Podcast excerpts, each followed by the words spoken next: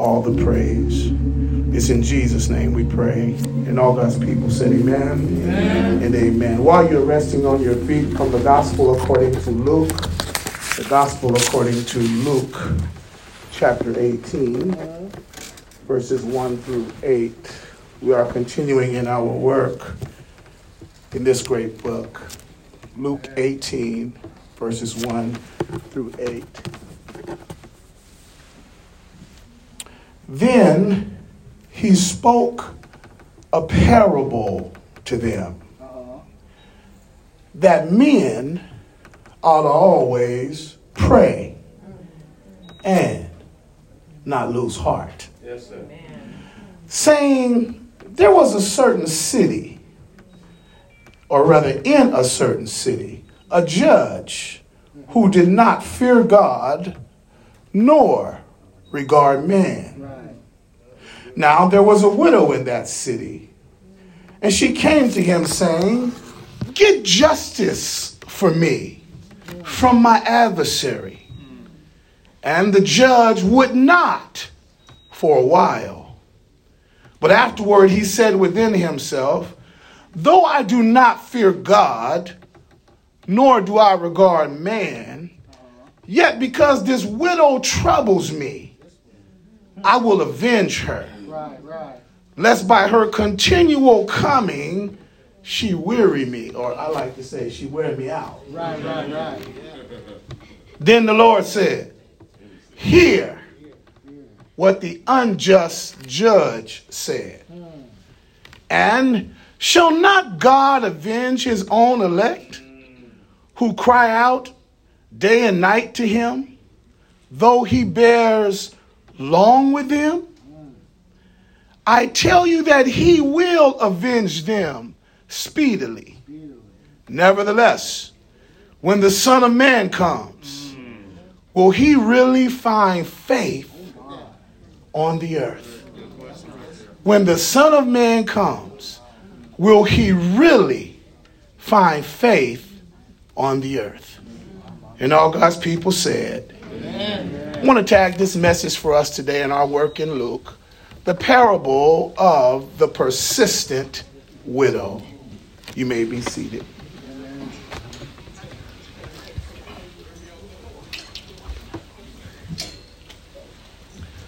New beginnings, every now and then, we are fortunate enough to see a parable that shows us some of the many attributes of God. God has a way of speaking to us through his actions in certain seasons of our journey to the other side. And I believe that our brother Luke in this passage today is teaching us that God will always do what is right for those who've been done so wrong. Okay. Our passage today, it encourages the one who's about to give up. And I believe that Luke is speaking to us about never giving up hope. Amen. No matter how difficult the problem may be. Today's lesson is a parable. And the parable, Brother David, good to see you, son, is an earthly story with a heavenly meaning. In this parable, we see two things today. We see a contrast between an earthly judge and God the Father.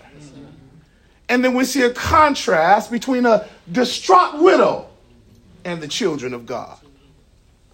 The contrast in this story is to show us how God is in comparison to how man is.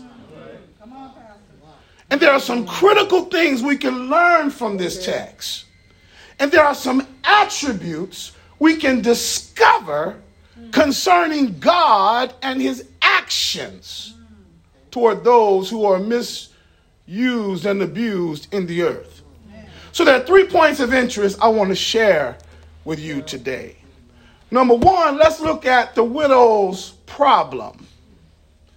Number two, the widow's position. And number three, the widow's persistence. The widow's problem. The text, verses 1 through 3, opens up for us this idea. Then he spoke, Jesus, a parable to them. And here it is that men ought to always pray and not lose heart. Right, right, right. And then he goes into the story. There was a certain city that a judge lived in. And this judge didn't fear God, nor did he fear man. Now, there was a widow in that city. And she came to him, that judge, saying, Get justice for me from my adversary. Can I unpack this for us today, beloved? Beloved, when we come to this portion of the text, we see Jesus introduced to us a parable to his disciples to remind them about the importance, Reverend Billings, of persistent prayer. Persistent prayer. Prayer that keeps going. In this parable, we see a widow woman who brings her case before a judge to try to get some justice done for her in this life. Why? Well, somebody's been cruel to her.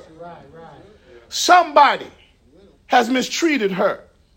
Somebody has taken advantage of her, Julie. And as a result of her injustice, she desires to have somebody stand up against this adversary in her life. This widow has nobody she can rely on and nobody who cared for her. She needed a hero, Pastor Tong, and she needed him now. Now, in that day, it was very difficult for widows to get justice in that system. And Brother Tommy, the reason why is because they didn't have the means to get the judge or the system to act on their behalf. But this widow, she don't quit. Y'all hear me here? She don't quit until she gets the attention of this judge. In other words, in other words, Jesus is telling the parable because he wants you to know the desperate position she was in. She don't have money. She don't have power. She don't have privilege. She don't have access. But what she has is persistence. And Luke is trying to tell us in this passage that this case is out of the ordinary. Are you in here? He's trying to teach us no matter how bad she mistreated, was mistreated rather, she was not giving up hope. Let me say some more because I may have some doubters here that are like, mm, I don't know, Pastor. Well, let me work. In those days, first of all, women were seen as property. They were not given the status of, of almost being equal or being human. This was a problem. What she needed was somebody of importance and somebody who had compassion to go on her behalf and get justice for her. Beloved, every now and then on this journey to heaven, the church of Jesus Christ, like this widow, uh-huh. experiences injustice. Every now and then on this journey, the bride of Christ has need for somebody to speak up for her in a world that hates her. Remember, Jesus said that in this life, you're going to have tribulation. Remember, he said, if the world hates me, it's going to hate you too. Every now and then on our journey, beloved, as Christians, we run into systems and situations that are led by personalities that oppress, that disrespect, that violate, and that do ungodly things to impede our living on the way to the kingdom of heaven. And when this occurs, just like this widow, we need somebody we can compel, somebody who has a greater power, somebody who can operate on our behalf in this fallen world. I might just preach today. Story is told about this young boy whose name was Chris Brown. And young Chris Brown was born a crippled from birth. He was the sibling of 22 kids, and he lived in the slums of Dublin, Ireland. He couldn't walk, he couldn't dress himself, couldn't feed himself, Reverend Nichols. And when he talked, he garbled his language. The brother was never able to attend school. But yet, at a ripe age, as a young adult, he wrote a literary masterpiece that was an autobiographical novel titled Down All the Days of My Life. And guess how he wrote his book? He typed it with his baby toe on his left foot. Oh, it took him 15 years to write this story. And this story about Brother Brown is relevant for you and I today as well. Why? Just like Brother Brown, this widow's back was against the wall. Her problem is bigger than life, but yet she becomes a picture of what it looks like to never give up. Can I say some more?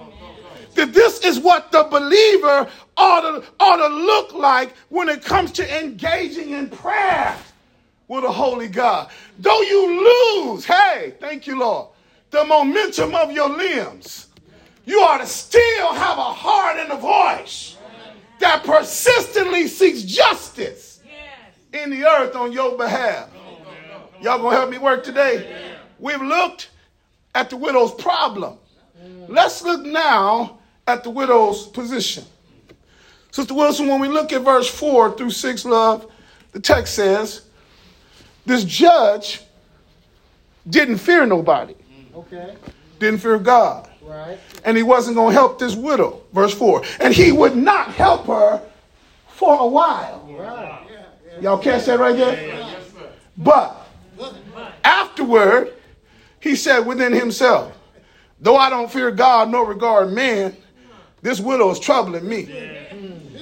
And I'm going to avenge her because she wearing me out. That's the Wilson version of verse 5. Then the Lord said, Hear, verse 6. That's good right there. The Lord said, Hear what the unjust judge said. That means pay attention to that. He's given a comparison here. Destiny, daughter, according to this passage, this widow's problem placed her in a perplexing position. She goes to the unjust judge.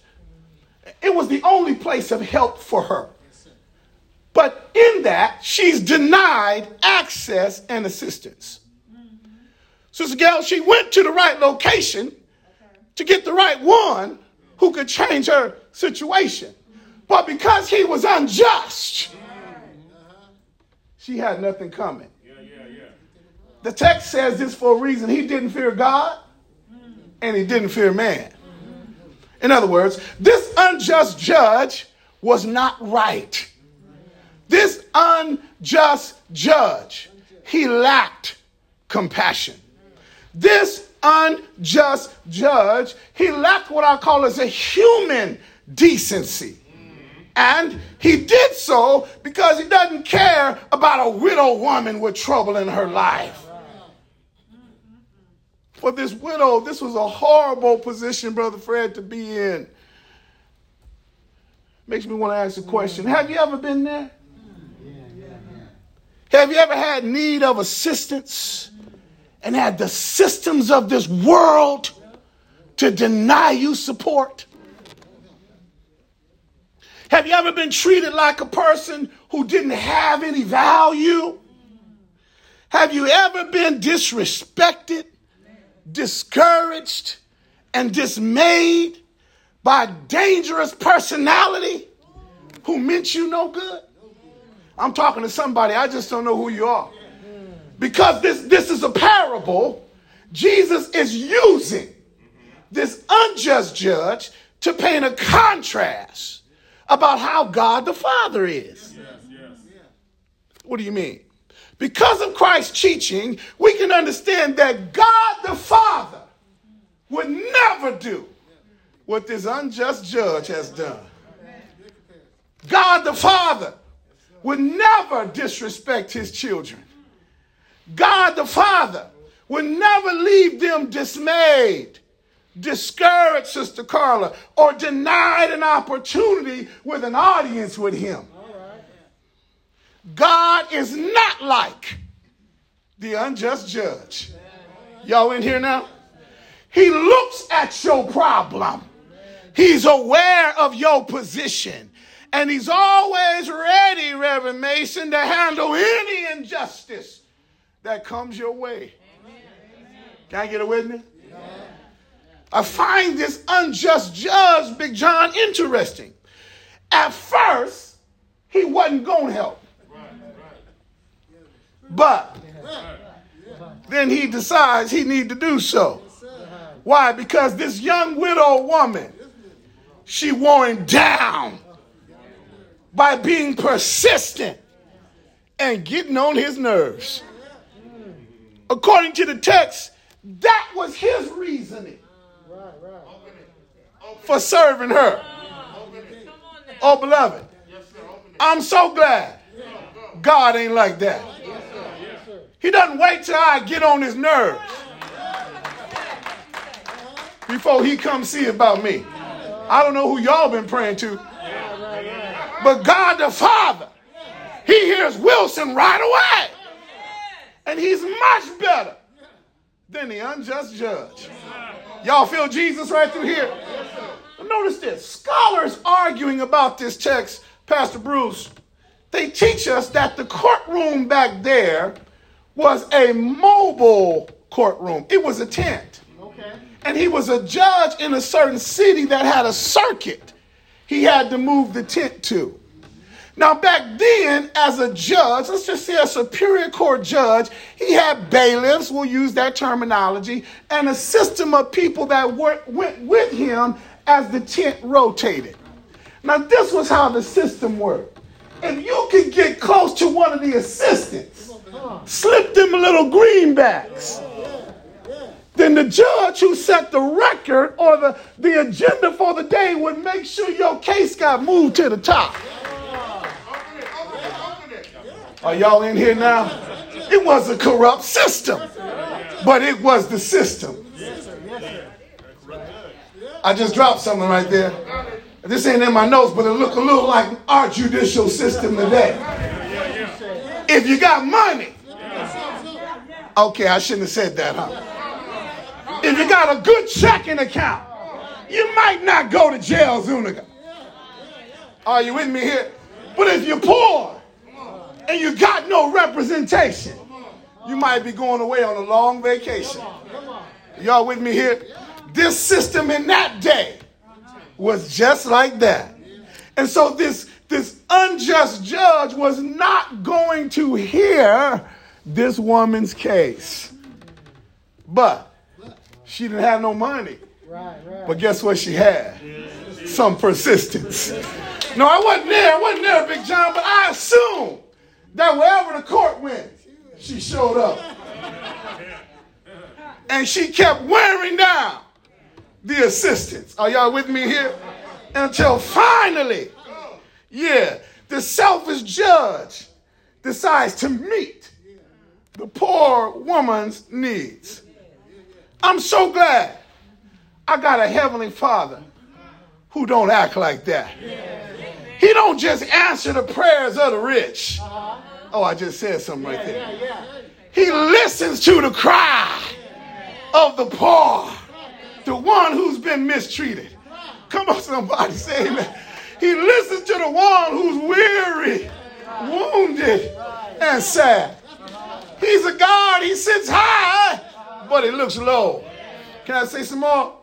He's always, Sister Green, attentive to your needs. Now, this parable, what Jesus is not teaching, he's not teaching us that we have to press in prayer to God. That's not what this text is teaching us. In fact, you would be hard fixed to try to find any passage in the Bible to tell you to press the throne in prayer. He's listening all the time. Are you with me here? God is not some type of ecclesiastical bellhop where I have to beg him. Right. He's God. Are you with me here? And because he loves me, well, I don't have to beg him for anything. Are y'all in here? That's just bad theology. Can I say some more? What we're learning in this passage is we don't have to press him. Why? Because he's ready and willing to answer your prayers. Now, the widow, watch this now, look at the comparison. She didn't have a lawyer, Reverend Tom. She came to court on her own. But guess what? We got a high priest who is sitting on the throne right now. And we got access to him. This, this widow woman, she didn't have no promises. But Sister Mary, we got the Bible. 66 books of promises of what God will do on your behalf. Y'all with me here? This widow was an outsider, but we're insiders. We're in the family of God, Amria. Are y'all with me here? And what Jesus is teaching us in this parable is that you don't have to press him. Why? Because it's a privilege to talk to him. That's right. That's right. Let me get a window. My, my, my, boys, they grown, they men now. They men now, Brother Jordan. But they ain't got to press daddy when they get in trouble. All they got to do is call. They ain't even got to call now. They just text. Can a brother borrow? Are y'all with me here? And I just hit cash out. What? We in relationship. They got the same name I do. Are y'all with They got privilege that nobody else got, David. All they got to do is say, Daddy, I need help. And here come Daddy trotting to the rescue. Are y'all with me here? What's the same way with God? It's the same way with you. If you've been born again, your name is written in the Lamb's Book of Life. You've got access to the Father of lights. You ain't got to press him about your need. Just tell him what you need. In fact, the old church said it right, resident Mason. They said, call him up. Call him up and tell him what you want. Am I right right there? That's the kind of God he is. This ain't in my notes, but he ain't he don't get amnesia either. It ain't like I could ask him for something six months ago. He didn't give it to me. He forgot. No. There's a reason why he ain't give it to me. Y'all trying to make me preach today. I'm going to get there, Doc. Look at this text. Look at this text. Because of who we are, beloved, we ought to take advantage of our relationship with God. Y'all catch that? And exercise our relational access and position to the throne. Why are we walking around here with our heads down? Confused, distraught, discouraged, and dismayed. Well, the only reason why you would do that is because you don't know who you are. Oh. Okay. Perhaps you lost your way. You forgot who he is. Are you with me here? All you got to do is exercise your privilege. Y'all in here? Short story. I was uh, at the university this week, and uh, I needed to go and get some food in the calf. And uh, I had this little card they gave me. And this card, usually you put your money on the card to scan your meals. Well, John, I have what they call as presidential privileges. Ah. Because I'm the campus pastor. I got an account. I don't know how much in it, but I just use it every time I have a need. Y'all in here? Everybody else in the line, and I just walk to the fast line. Beep, beep. Get as much as I want, as often as I need it. Why? I got privileges that come with being on the president's cabinet, being the president's pastor. Well, let me see if I can bring that home. You got privileges that the child of God only has. Are you with me here? And guess what? You can go to the throne right now. Just wave your hand. You got your father's attention. Just call on him. You got privileges. That's what your prayer is, Mia. Just call on him. Guess what he does? Answers when you call. We've looked at the widow's problem. We've looked at the widow's position. Let me show you now the widow's persistence.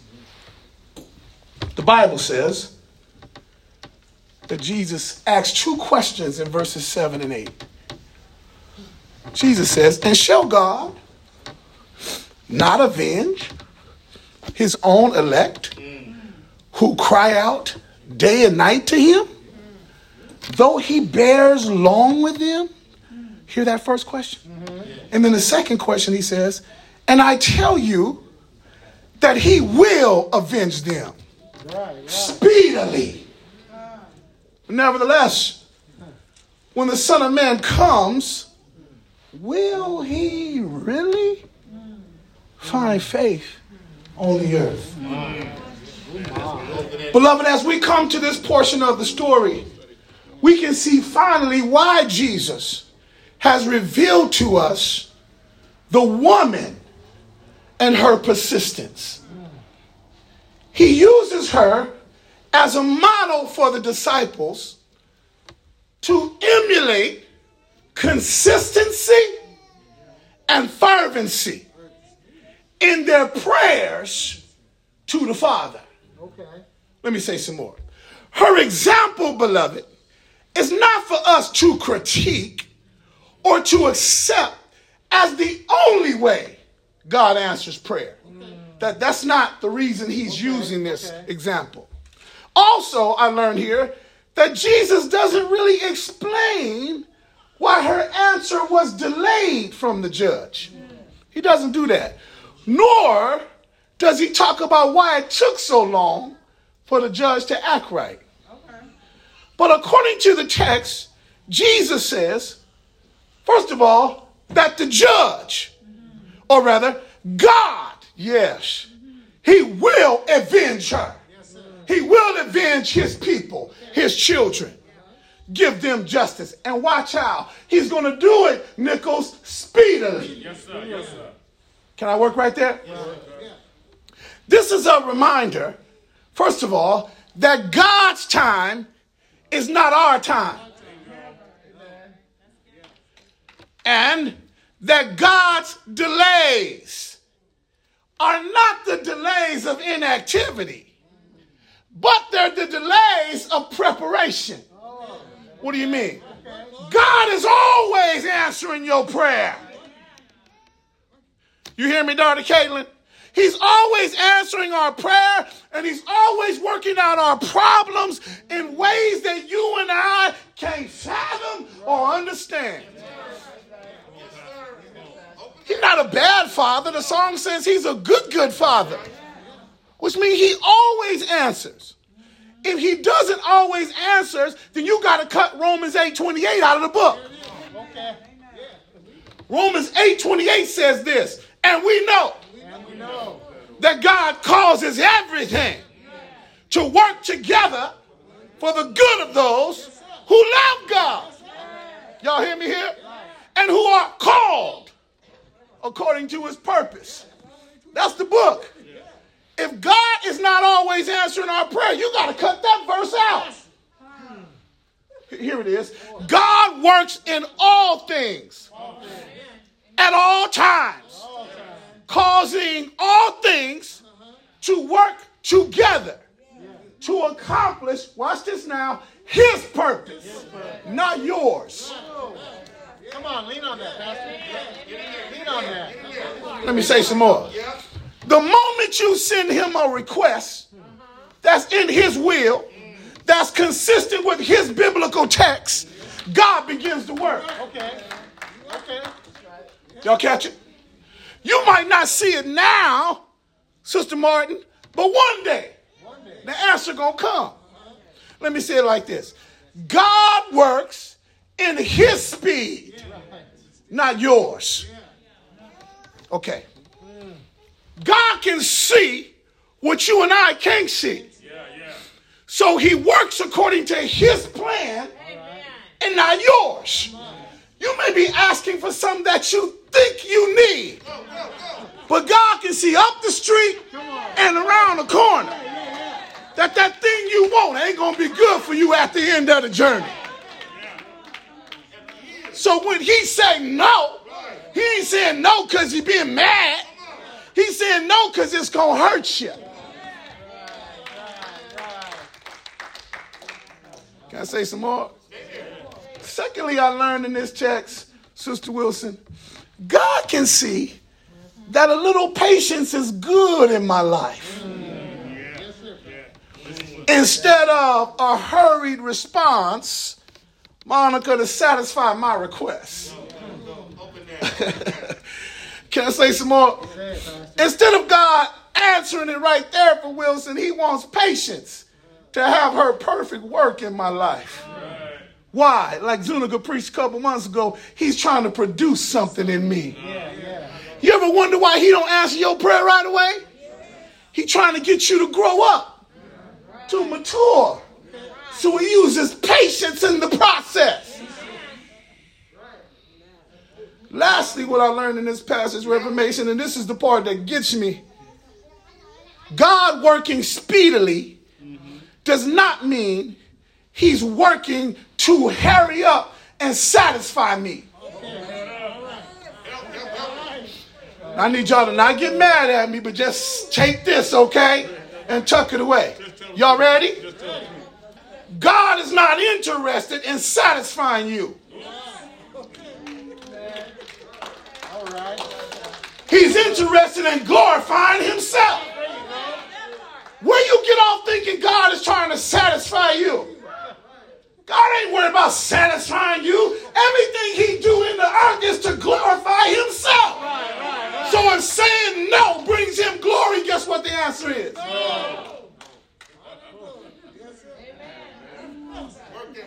I know it's tight, but it's right. Look, if what he does for you in your prayers satisfy you, is probably because it glorifies him. Can I say that again? If what you're praying about satisfies you in prayer when he answers it, it's not about you.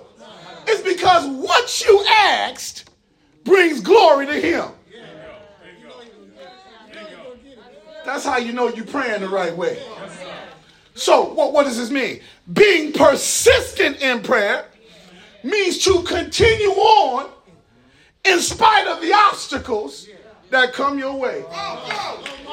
That's what it means to be persistent. You keep running even though you out of gas. You keep trusting and hoping in him even though the world keeps kicking you. You keep trusting and believing in him even though you ain't seeing no breakthroughs. You keep praying even when that thing looked like it got worse. Either y'all sleep, distracted, or something going on. All I'm trying to say is what Paul said we ought to pray without ceasing. Why? Knowing that God hears us, sees us, and knows what he's doing on behalf of himself for us. Finally, as we close, we find another profound question in the text. Jesus says, Reverend Tom, when he comes back for us, will he find this kind of faith in the earth? Did y'all see that right there? What a question. What a profound question that Jesus would ask of the disciples. He says, he says, Will he find this kind of faith on the earth? I pondered this question this week, Brother Ed. And I'm reminded of what some of the scholars were talking about concerning this text. They said, in the end times, days that are wicked, there won't hardly be any faith in the earth. And he gave me an example. Wow. He said, Remember the days of Noah? Yeah, yeah, yeah. They were wicked. And only eight people were saved. Right. Only eight people had faith enough right, right. to enter the ark. And then another scholar said, and not only Noah's day, but remember Lot in Sodom. Only four people were saved out of the whole city. And one of the four turned around at the last minute. And passages like 1 Timothy 4 and 2 Timothy 3, they paint a dark picture for you and I of what the last days will be like. And very few people will keep the faith until the end. Are y'all in here? Lady Tong, as I survey the world today, daughter, there's very little faith in the earth. Can I call roll for you? In these last days, the church right now lacks faith to support the work of missions. In these last days, the church right now lacks faith to preach and proclaim the gospel on every continent. I'm not talking about the church 2,000 years ago. In this, these days, Reverend Zuniga, the church lacks faith to be salt and light in the earth right now. The church lacks faith to truly love one another. Right, right. Right now. The church lacks faith to combat racial disparities in the kingdom of God. It don't make no sense for evangelical believer to be hating somebody because of the color of their skin. Right now, the church in these days lacks faith to care for the widow and to care for the orphan. Right now, beloved, the church lacks faith to engage in prison ministries.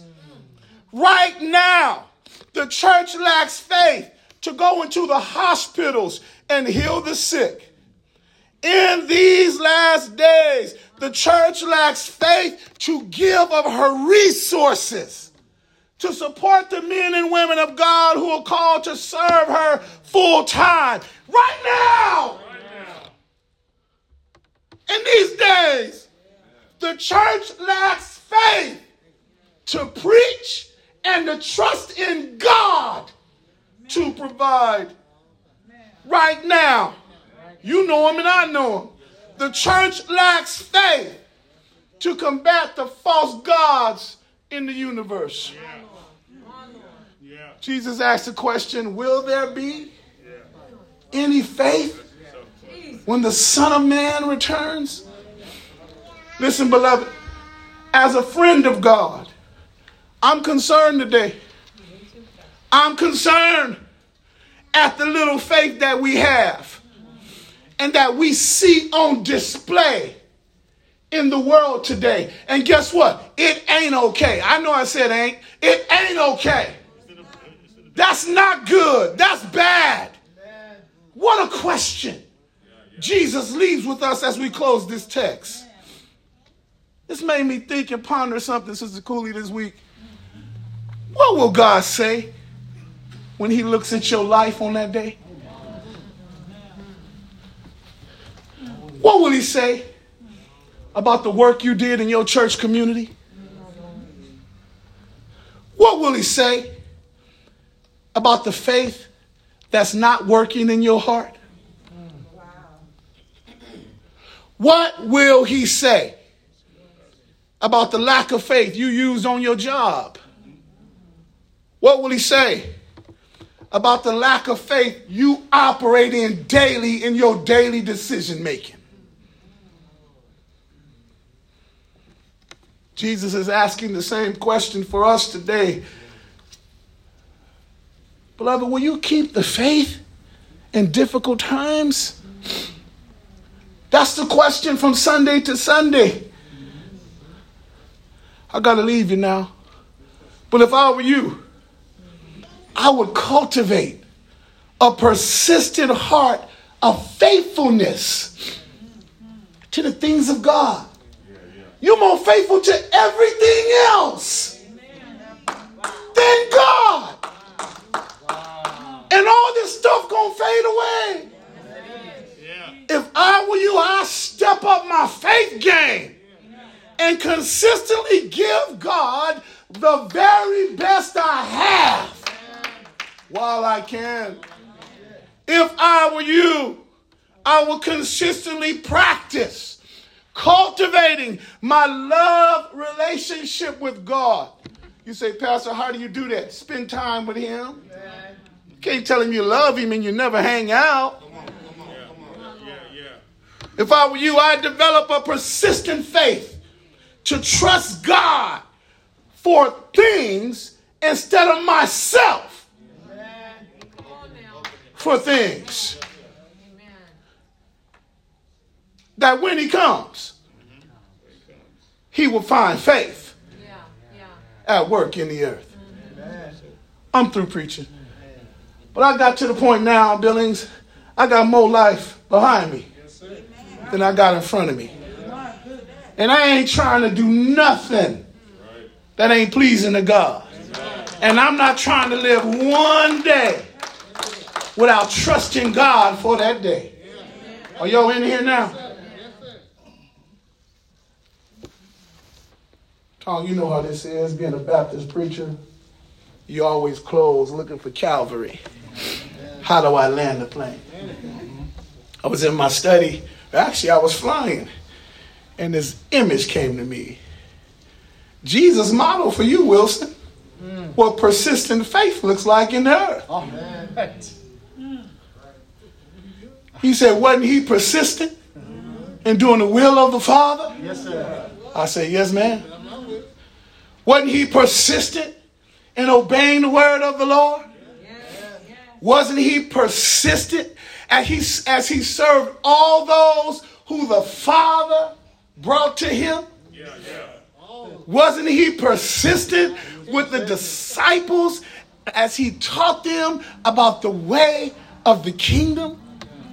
Wasn't he persistent in fulfilling the mission and the vision that God gave him? And then the Spirit of God just whispered in my ear, in my ear, can't you see his persistence in the salvific plan of God? to redeem mankind. And then y'all know I went there. Satan tried to get him to fall in the wilderness, but he persistently ignored the temptations of the evil one. The world persistently came up against him, but he victoriously defeated their attempts to stop him and to trip him up. The religious crowd daughter Linda lied on him. His own disciple betrayed him. His own flesh got weak in the garden, but he persistently leaned on the Spirit of God to get him through the obstacles. Can't you see his persistence while they were nailing him to the cross? He had the power the whole time to kill and destroy every man on that hill of Golgotha. But his persistent faith in the Father made him stay the course. Can't you see his persistence while they placed a crown of thorns on his head? Can't you see his persistence as he prayed out on the cross? Father, forgive them because they know not what they do. Can't you see his persistence when heaven went silent, hell got happy, and earth went into confusion? Can't you see his persistence when they took the body down, put it in a borrowed tomb? And Peter says, while he was in the grave, he was taking the sting out of death and victory over the grave. Can't you see his persistence? After God the Father raised him back to life, he right now is sitting at the right hand of God, persistently interceding on your behalf.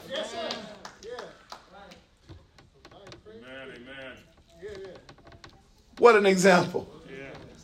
Said Wilson, the reason why Jesus did that is so you could be able to do it.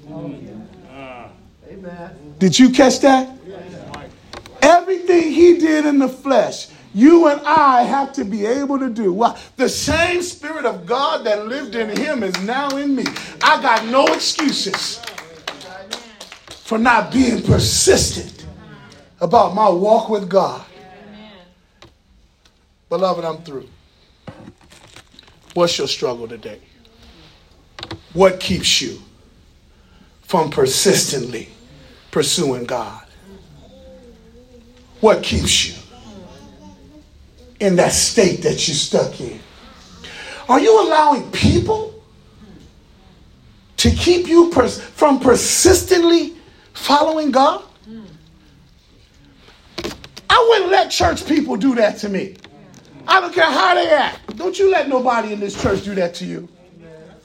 Your faith and your relationship with God trumps any personality on the earth. Don't let nobody get you off your game, as we would say. Stay focused and persistently give God your very best. If you're hanging around people that don't want what God wants, cut them loose. They ain't going in the same direction. Am I making sense? The parable of the persistent widow. Let's pray. Our Father and our God, we've come today because we are in desperate need to be about the work of the kingdom earth. Lord, our world is filled with so many distractions, so many things to take our focus off of you. And yet we've learned today that yet, in spite of those things, you are with us. You're not like the unjust judge. You hear us when we pray. And the promise in the text is you will avenge us you will answer. So help us in our seasons of discouragement. Help us in those things that come to take us away from you. Give us the victory over them, is our prayer. We need you now, and so we come earnestly seeking your face. For those who are here under the sound of my voice and maybe dialed in online, encourage them in a special way. In Jesus' name we pray. Amen. Amen. Beloved, would you stand with me? The great hymn of the church goes like this Jesus, Jesus, Jesus, there is something about that name. Master, Savior, Jesus, like the fragrance after the rain. Jesus, Jesus, Jesus, let all heaven and earth proclaim. Kings and kingdoms will all pass away, but there's something about that name. I wonder if you would help me today. Just turn to that person next to you today and ask them, How can I pray for you? Make this a personal image. How can I pray for you? How can I pray for you?